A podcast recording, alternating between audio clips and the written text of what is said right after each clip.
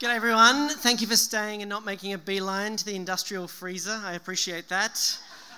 Um, we have a lot of science types in the room right now, so I thought I'd kick off with a fact so we can all learn something together.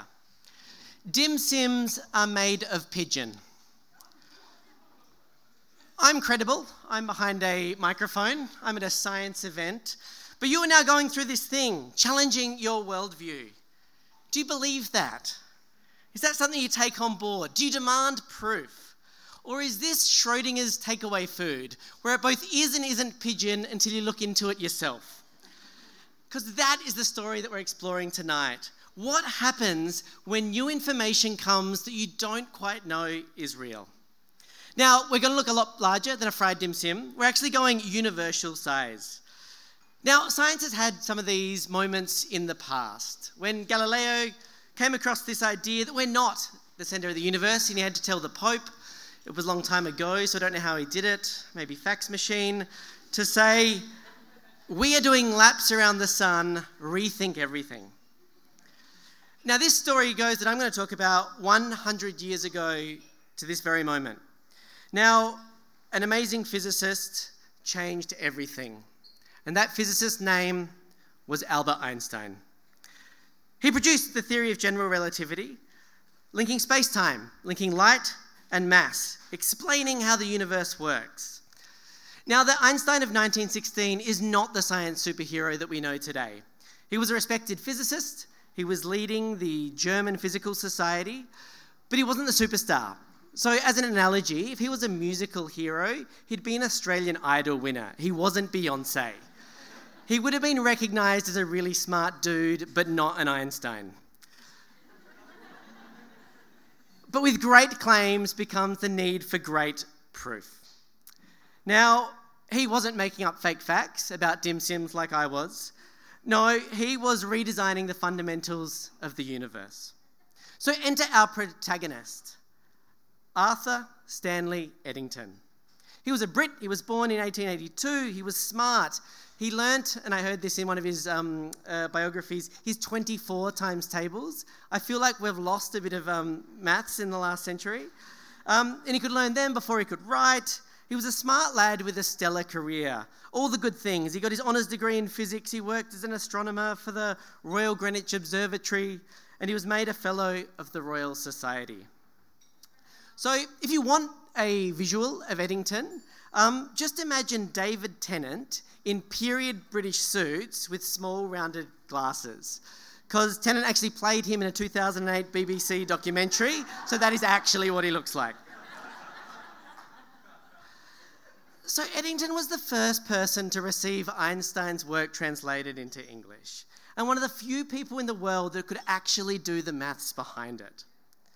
So, he was smart and he knew it. Um, around this time, he was asked the question um, is it true that there's only three people in the world that understand and can do the maths behind this theory of relativity? And he kind of paused, and the journalist was like, Don't be shy, just take the compliment. He's like, No, no, no, no, no, I just don't know who the third person would be. so, a quick aside about um, Eddington is he also made a contribution to cycling. So, he literally came up with the cycling version of the H index and it's called the Eddington number, the E number. And what he wanted to measure was like how hardcore you were a cyclist. So your E number, this is real, is how many times, E times, you've ridden E miles in a day. So if you've ridden 50 miles 50 times, your E number is 50. Um, and it gets more complex, of course, because then if you want to ride, get to 60, you then have to discard anything below the number 60. So I know there are some hipster cyclists on their fixie in this room, but if you want to be up there with a physicist, great. Eddington's E number was 84.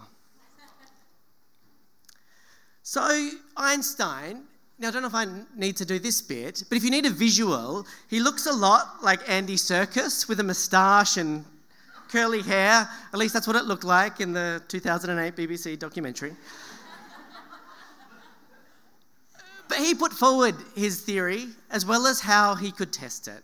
Now, this was a time before Large Hadron Colliders, this was a time before particle accelerators.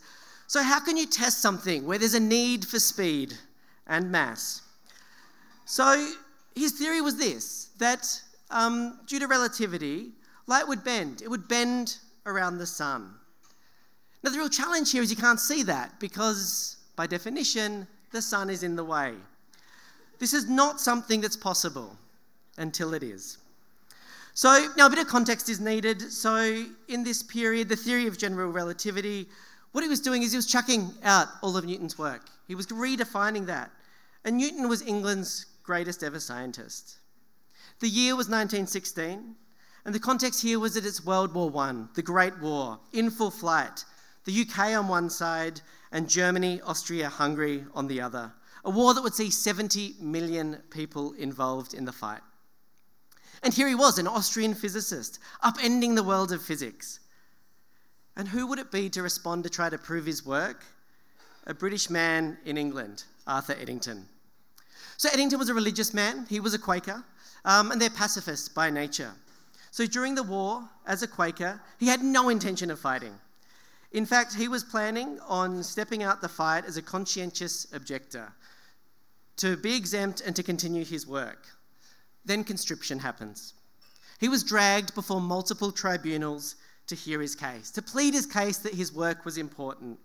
He never got exempted, but he got a two year extension, long enough to see out the Great War.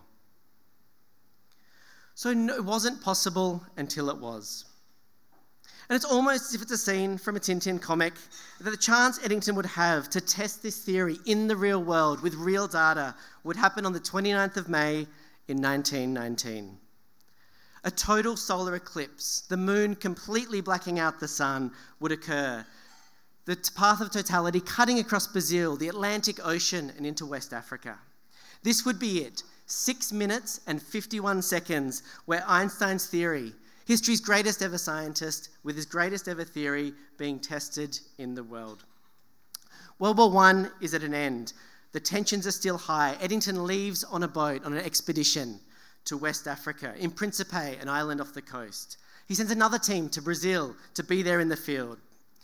So there they are. The sun, the most massive object in our solar system, would, according to Einstein, warp space time in this way that the known locations of the star field behind it would move. You could measure the distance between where they were perceived to be and where the stars were known to be. They spent a month in the field setting up equipment in the jungles of this remote area off Africa, praying for clear skies for this six minute window. Kind of like stargazing live, but with malaria. On that day, skies were clear. He took his photo plates from Brazil, from Africa, back to the UK to make measurements. Now, I don't know if you've had a chance to read the paper, but spoiler alert Einstein was correct. Eddington published his results, and the papers went absolutely bonkers. The headline on the Times read Revolution in Sciences New Theory of Universe, Newtonian Ideas Overthrown. This is what launched Einstein to superstardom. An experiment that really helped link the post war rift between um, across Europe, a re- way to rethink about the universe, science diplomacy at its finest. Now, there was, of course, still pushback. There was a lot of anti German, anti Austrian sentiment at the time. Um, and you're overturning this theory that scientists have grown up on for generations. But Eddington was a man of science, of reason, someone who sought the truth, regardless of where it came from. So, to quell concerns, there was a follow up expedition, actually, right here in Australia, in the next eclipse opportunity in 1922.